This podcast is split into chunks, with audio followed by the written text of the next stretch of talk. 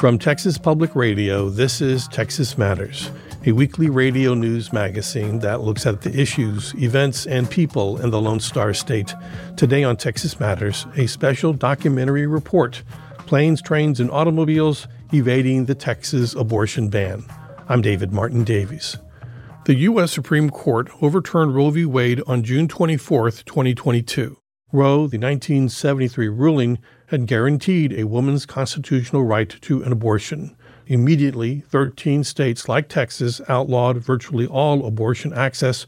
For many in Texas, that means if they need an abortion, they must travel hundreds of miles to a state where abortion remains legal.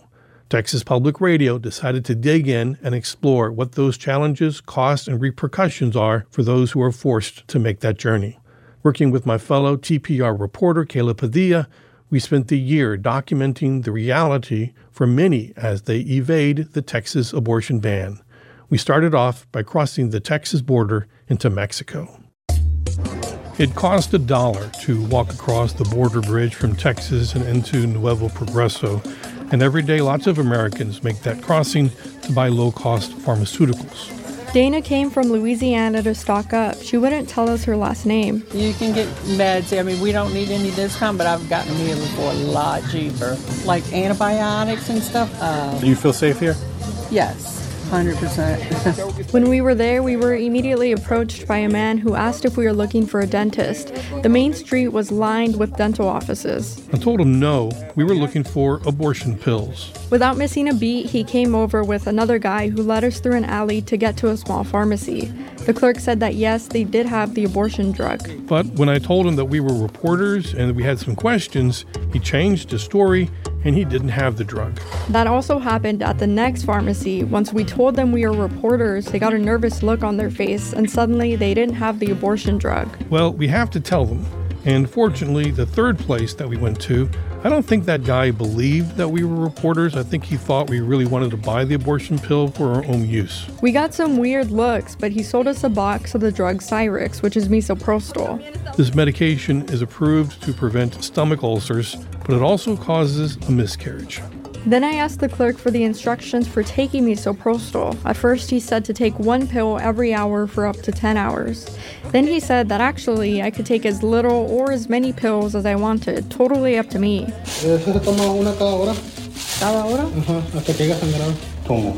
Uh, every hour, one every hour until until you have an abortion? Sí, puede, puede tomarse 10, 3, 4, dependiendo. So you can take 10, 4, depending. Más o menos. So, a lot of problems here. That's not the proper dosage and protocol, and no one told us that the medication abortion med shouldn't be taken after 10 weeks of pregnancy. We talked to Dr. Josie Urbina. She's an OBGYN based in California. She said she wasn't surprised to hear of our experience. The pharmacy tech is not privy to knowing the dosage of misoprostol for medication abortion. That's not something that they treat in Mexico. Pharmacists don't learn how misoprostol works for abortion. Misoprostol is used in combination with another drug, mifepristone, for a medical abortion. So we asked about buying mifepristone in the pharmacies we went to, but they didn't have it. Mifepristone isn't as available in Mexico as it is in the United States, but it's still safe to take misoprostol alone for a self-managed abortion, so long as you have a plan and some form of support. I just want to clarify that medication is very safe to do. There's two protocols, one with mifepristone and misoprostol, and then the other one with just misoprostol only. But since mifepristone, the more expensive one, isn't available in a lot of third world countries, a lot of people just use the miso. Dr. Urbina said that if you're going to cross the border for abortion pills, it's important to have a plan. She said that websites like mahotline.org provide factual information in English and Spanish. And going to a chain pharmacy in Mexico will ensure you're buying safe medication. There's not the same threshold for safety with the independent pharmacies. The pharmacy clerk told us he sells a lot of these pills, and the buyers are women from the United States. So I bought the box of pills, 28 doses, for $55. Next, we went to a supermarket called El Disco Supercenter. There was a big pharmacy in the center of the store with just about any medication you can think of. We went to the counter and asked the clerk for the abortion drug. He grabbed the box from a large stack right next to him. He said it cost $25, half the price that we paid earlier. He said they were selling a lot to young women from the United States. He also didn't have the companion medication mifepristone. In fact, he didn't really know any instructions on how to take it. He just shrugged his shoulders. We wanted to talk to a doctor in Nuevo Progreso, and again, we went to the street and told a street corner recruiter. We were led to a small office about half a block away. The doctor was young, clean cut. He had a stethoscope draped across the back of his neck. In front of him was a prescription pad. We wanted to know if Americans were coming across to get the abortion procedure. He said no, because it's illegal here in the state of Tamaulipas. Depende del estado. Mm-hmm. En este estado es ilegal. En este estado. However, in September, Mexico's Supreme Court ruled to federally decriminalize abortion. But it's still illegal in most Mexican states, like Tamaulipas, which shares a 230 mile border with Texas from Brownsville to Laredo. When we told the doctor about the pills we bought, he said that's illegal too. It's supposed to be sold only as a stomach medication, not for abortion. This could explain why the first couple of clerks didn't sell it to us. So we crossed back into Texas and declared to the U.S. Customs officer that we bought the abortion pills and he waved us through. So, what did we find out? Is crossing the border to access an abortion an option for someone looking to get around the Texas prohibition? Well, no and yes. It would be safer to go online and get the correct pills with telemedicine and have medical supervision in the process. This is a legal gray area. Texas bans abortion pills from being sent in the mail, but it's happening. The problem in South Texas is the lack of broadband internet.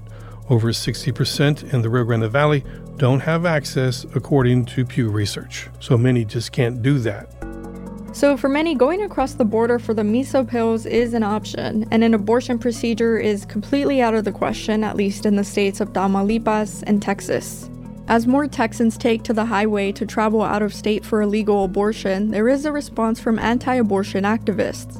They are passing local ordinances in cities and counties banning the use of their roads for anyone traveling out of state for an abortion. Experts say these ordinances won't hold up in court, even so, they are having a chilling effect. It was a full house in the Lubbock County Commissioner's Court when, for over an hour, comments were offered about declaring Lubbock County off limits for anyone going to New Mexico for an abortion. Like many of the speakers, Mary Hernandez supported the proposal. Local laws reflect who we are as a society and what we stand for. Unborn babies deserve the protection that government can and should offer. Hello, my name is Jim Baxa, here to urge you to support this ordinance to stop the trafficking of babies for murder. We can and do have laws against the sex trafficking of women. So when we're talking about abortion trafficking, we're talking about the same type of law. Thank you, Your Honor and, and Commissioners, for letting me speak. I'm Kerry Shaw, Precinct 3. We are here to protect the babies. But there are also locals like Sarah Reed who spoke out against the ordinance. The Sanctuary City movement was an attempt by one group of people in Lubbock to impose their beliefs on the entire population of Lubbock. My name is Charlotte Dunham, and I live in Lubbock County. And I'm here to talk about abortion as something that should be legal. For one thing, uh, we have a constitution in this country, and the Constitution guarantees freedom of religion. The controversy also attracted interest from residents of New Mexico. What happens here in Texas uh, directly affects us in New Mexico. And what we're now seeing is 220% increase in one year of out of state abortions. David Gallegos is a New Mexico state senator. He said his state is becoming a destination for Texans with unwanted pregnancies. We're aborting about a thousand Texans in New Mexico every month. And that's really trying for a small state of New Mexico. We've got 2 million people statewide. And our system is just having such a hard time with all the, the penalties that come with this. To block Texas women from seeking abortion care in New Mexico, anti abortion activist Mark Lee Dickson founded the Sanctuary for the Unborn movement. We're not pulling over people on the roads. The government doesn't enforce this. Uh, no sheriff is going to to be stopping people. Uh, we're not going to have canines with ultrasound equipment attached to them. That's not what this is. Dickson said enforcement is going to depend on people filing civil lawsuits, similar to how SB 8, the Texas heartbeat law, was structured. Elizabeth Sepper, a University of Texas law professor, said the ordinances are about intimidation. These laws have significant chilling effect. They strike fear into the hearts of people who are trying to leave the state for totally legal and medically appropriate abortions in other states where abortion is available. Sepper said telling people they can't use a public road violates the right to travel that is protected in the U.S. Constitution. States or localities are not permitted to restrict um, travel between states and to some lesser extent travel within states. And she said it's wrong to compare going out of state for abortion to human trafficking. Human trafficking is a crime. Having an abortion in New Mexico is not a crime. So there's one sort of central distinction. Um, but states aren't allowed to impose their criminal laws in ways that would prohibit travel between states. But that's not going to stop Dickson, who is trying to get more sanctuary for the unborn ordinances passed. We are looking at the counties along the Texas New Mexico border and also the counties along the Texas Oklahoma border. He said abortion is a great moral evil, and he's going to do everything he can to outlaw it from coast to coast. If these ordinances can survive court challenges, they might be able to shut down roads, even runways, but what about rail?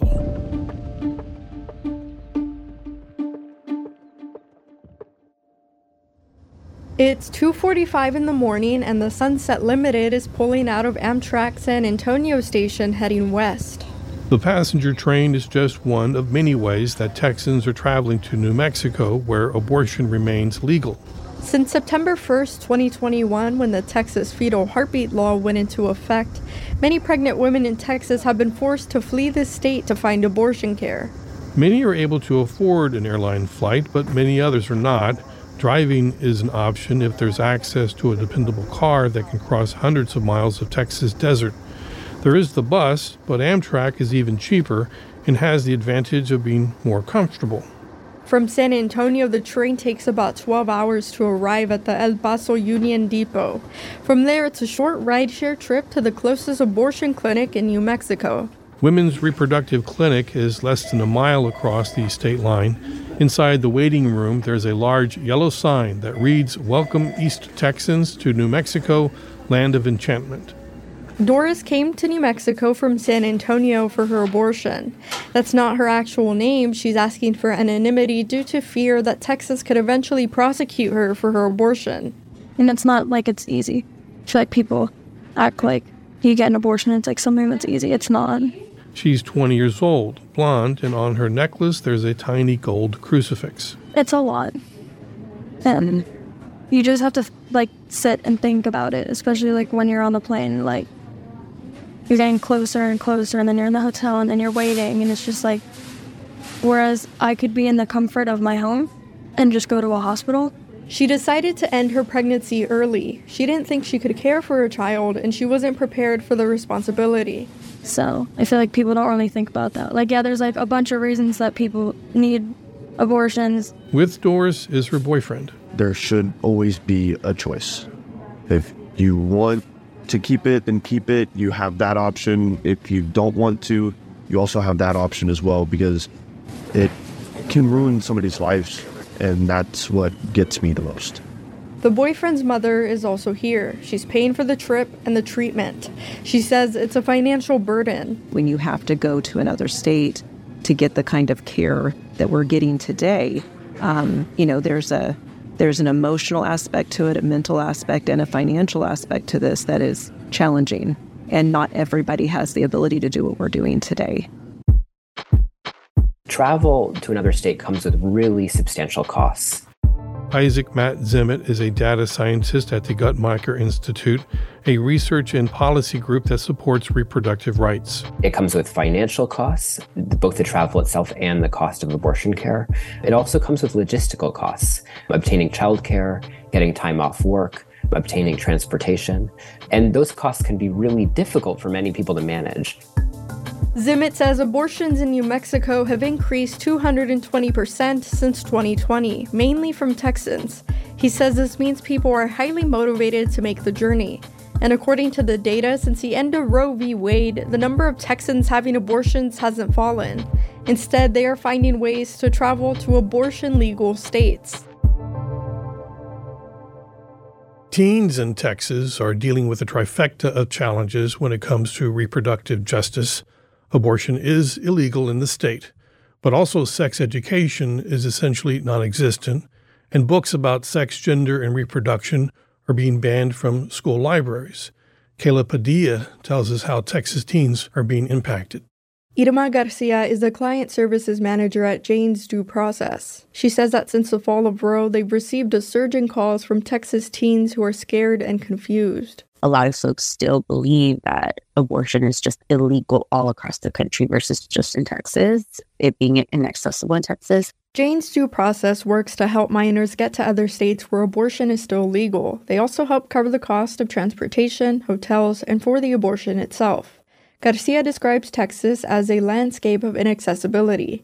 She said even when abortion was legal, a lot of people didn't have the resources to access one, so it was never truly an option for them. If you cannot access it, then you don't technically have the choice to have an abortion. One San Antonio woman I talked to shared her teen pregnancy story with me and echoed a lot of what Garcia said. We'll call her Morgan. Right now, she's in her 30s. When she was 14, Morgan's grandmother drove her from San Antonio to Mexico to get the abortion procedure. At the time, her grandmother was concerned that if she got the abortion in the United States, it would remain on her medical records as a pre existing condition for health insurance and complicate life down the line. Morgan says she went to a Mexican clinic and paid a hefty price in cash. The experience was difficult. She received no anesthetic or muscle relaxer. I just remember like this burning pain the entire time. Morgan got through the abortion. She picked up some pain medication at a Mexican pharmacy and she made her way back to San Antonio. But later there were complications and there was an infection in her uterus. Because there was an infection in the uterus, it also traveled to my left ovary. She only discovered this when she had a miscarriage at 19, but at that time she didn't have the time or money to investigate further. Morgan got pregnant again at 21. Her doctor warned her it would be a challenging pregnancy. She spent a lot of her time at the hospital. My body went into shock several times. It was just like one thing after another, and thank God, like I had the most healthy, crazy son there is. But her health didn't improve after having her son. After years of health complications, she decided to have a hysterectomy in 2020 at the suggestion of her doctor. There was already rumbling of women's rights in healthcare, and he was worried that if we didn't do the hysterectomy when we did, that they may not allow me, Texas may not allow me to have that hysterectomy because of my age. So Morgan went ahead with the procedure. We're gonna get this out. Like, I cannot risk losing my life because Texas said so.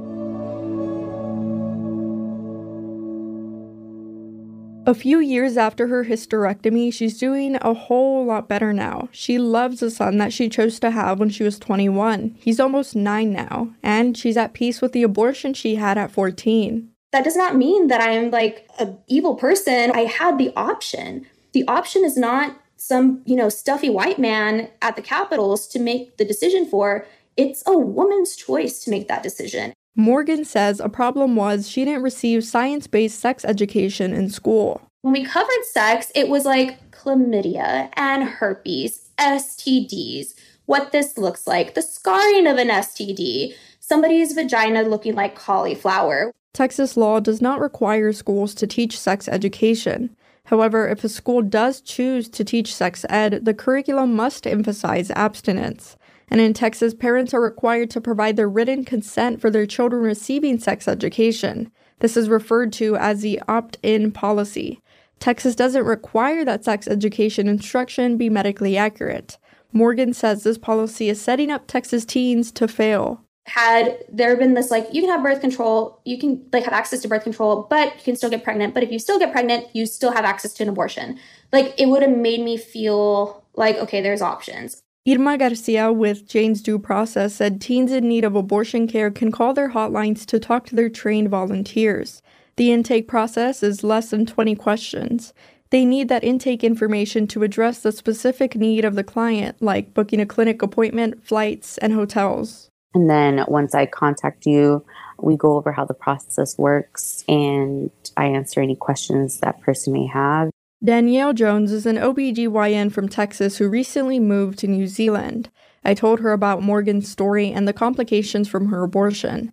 Dr. Jones expressed sympathy for Morgan's situation. She also says there's always a risk of infection, but for those seeking care outside of Texas, there are reliable clinics in Mexico. We talk about that in regards to like historical abortions and people having quote unquote botched or back alley abortions, things that are really like done outside of medical practices, outside of skilled professionals or skilled professionals who don't have the right tools and ability to sterilize their tools, things like that. Dr. Jones is also known as Mama Dr. Jones, and she has about one and a half million subscribers on YouTube.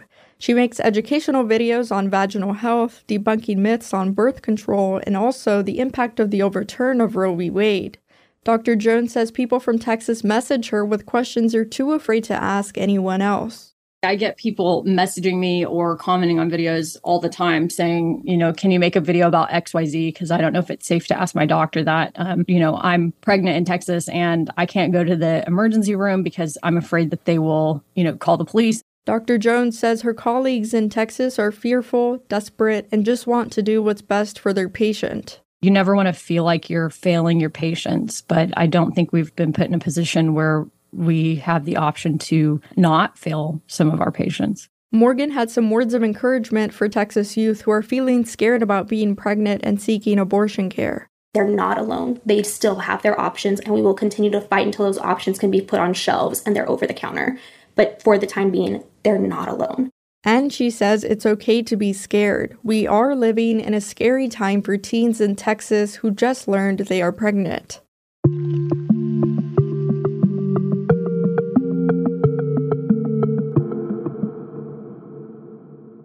Sitting in his Albuquerque, New Mexico office, Dr. Alan Braid remembers what things were like before Roe v. Wade. He said things were bad. I remember distinctly a 16 year old girl. Someone had packed her vagina with old rags and put a catheter in her uterus to for her to abort.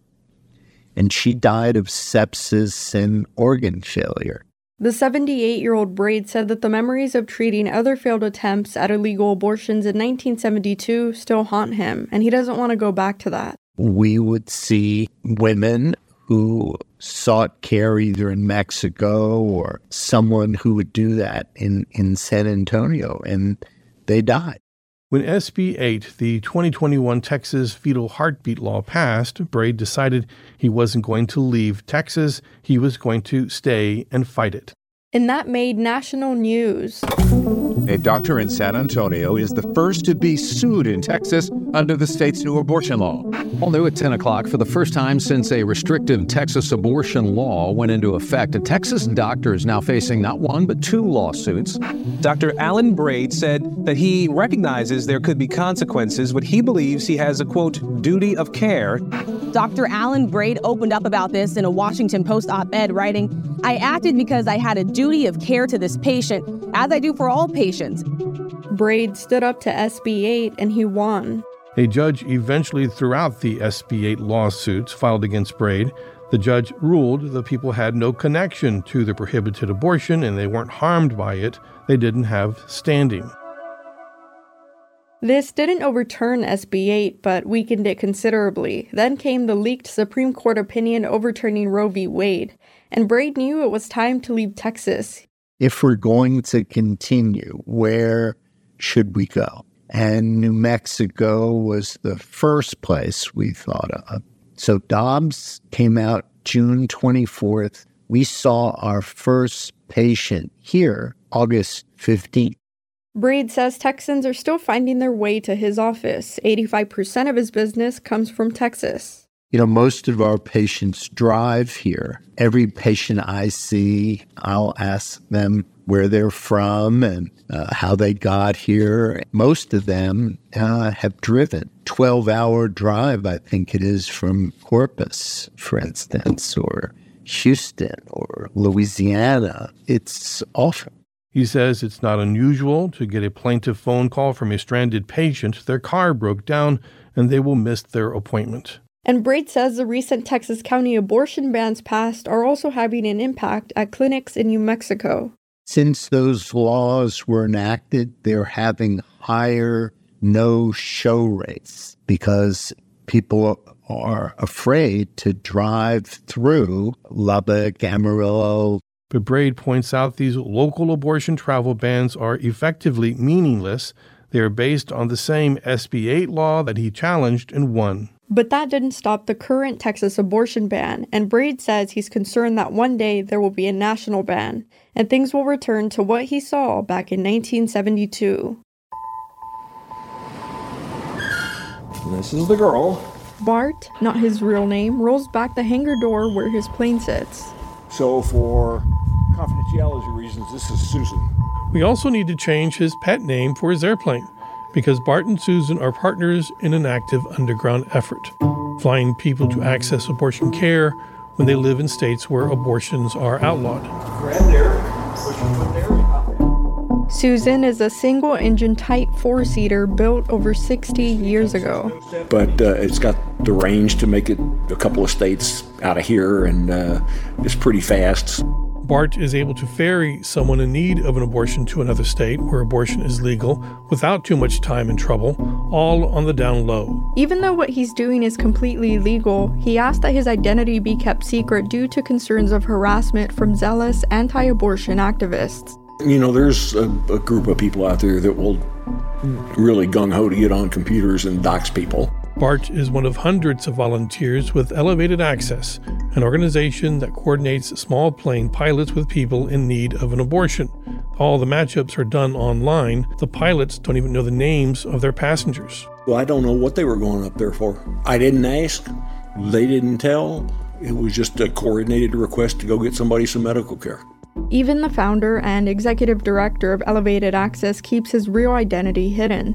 He asked to use the name Mike, and he said privacy and secrecy is baked into the process of connecting people who need abortions with pilots who want to help. So that if there was a district attorney or attorney general that decided to try to come after us or one of our pilots, uh, we have as much plausible deniability as possible. From what we, and talking with our attorneys, we know that there are activist judges out there. We see it happen in Texas. Elevated Access started a year and a half ago, and so far they've flown over 600 missions for over 800 people around the country.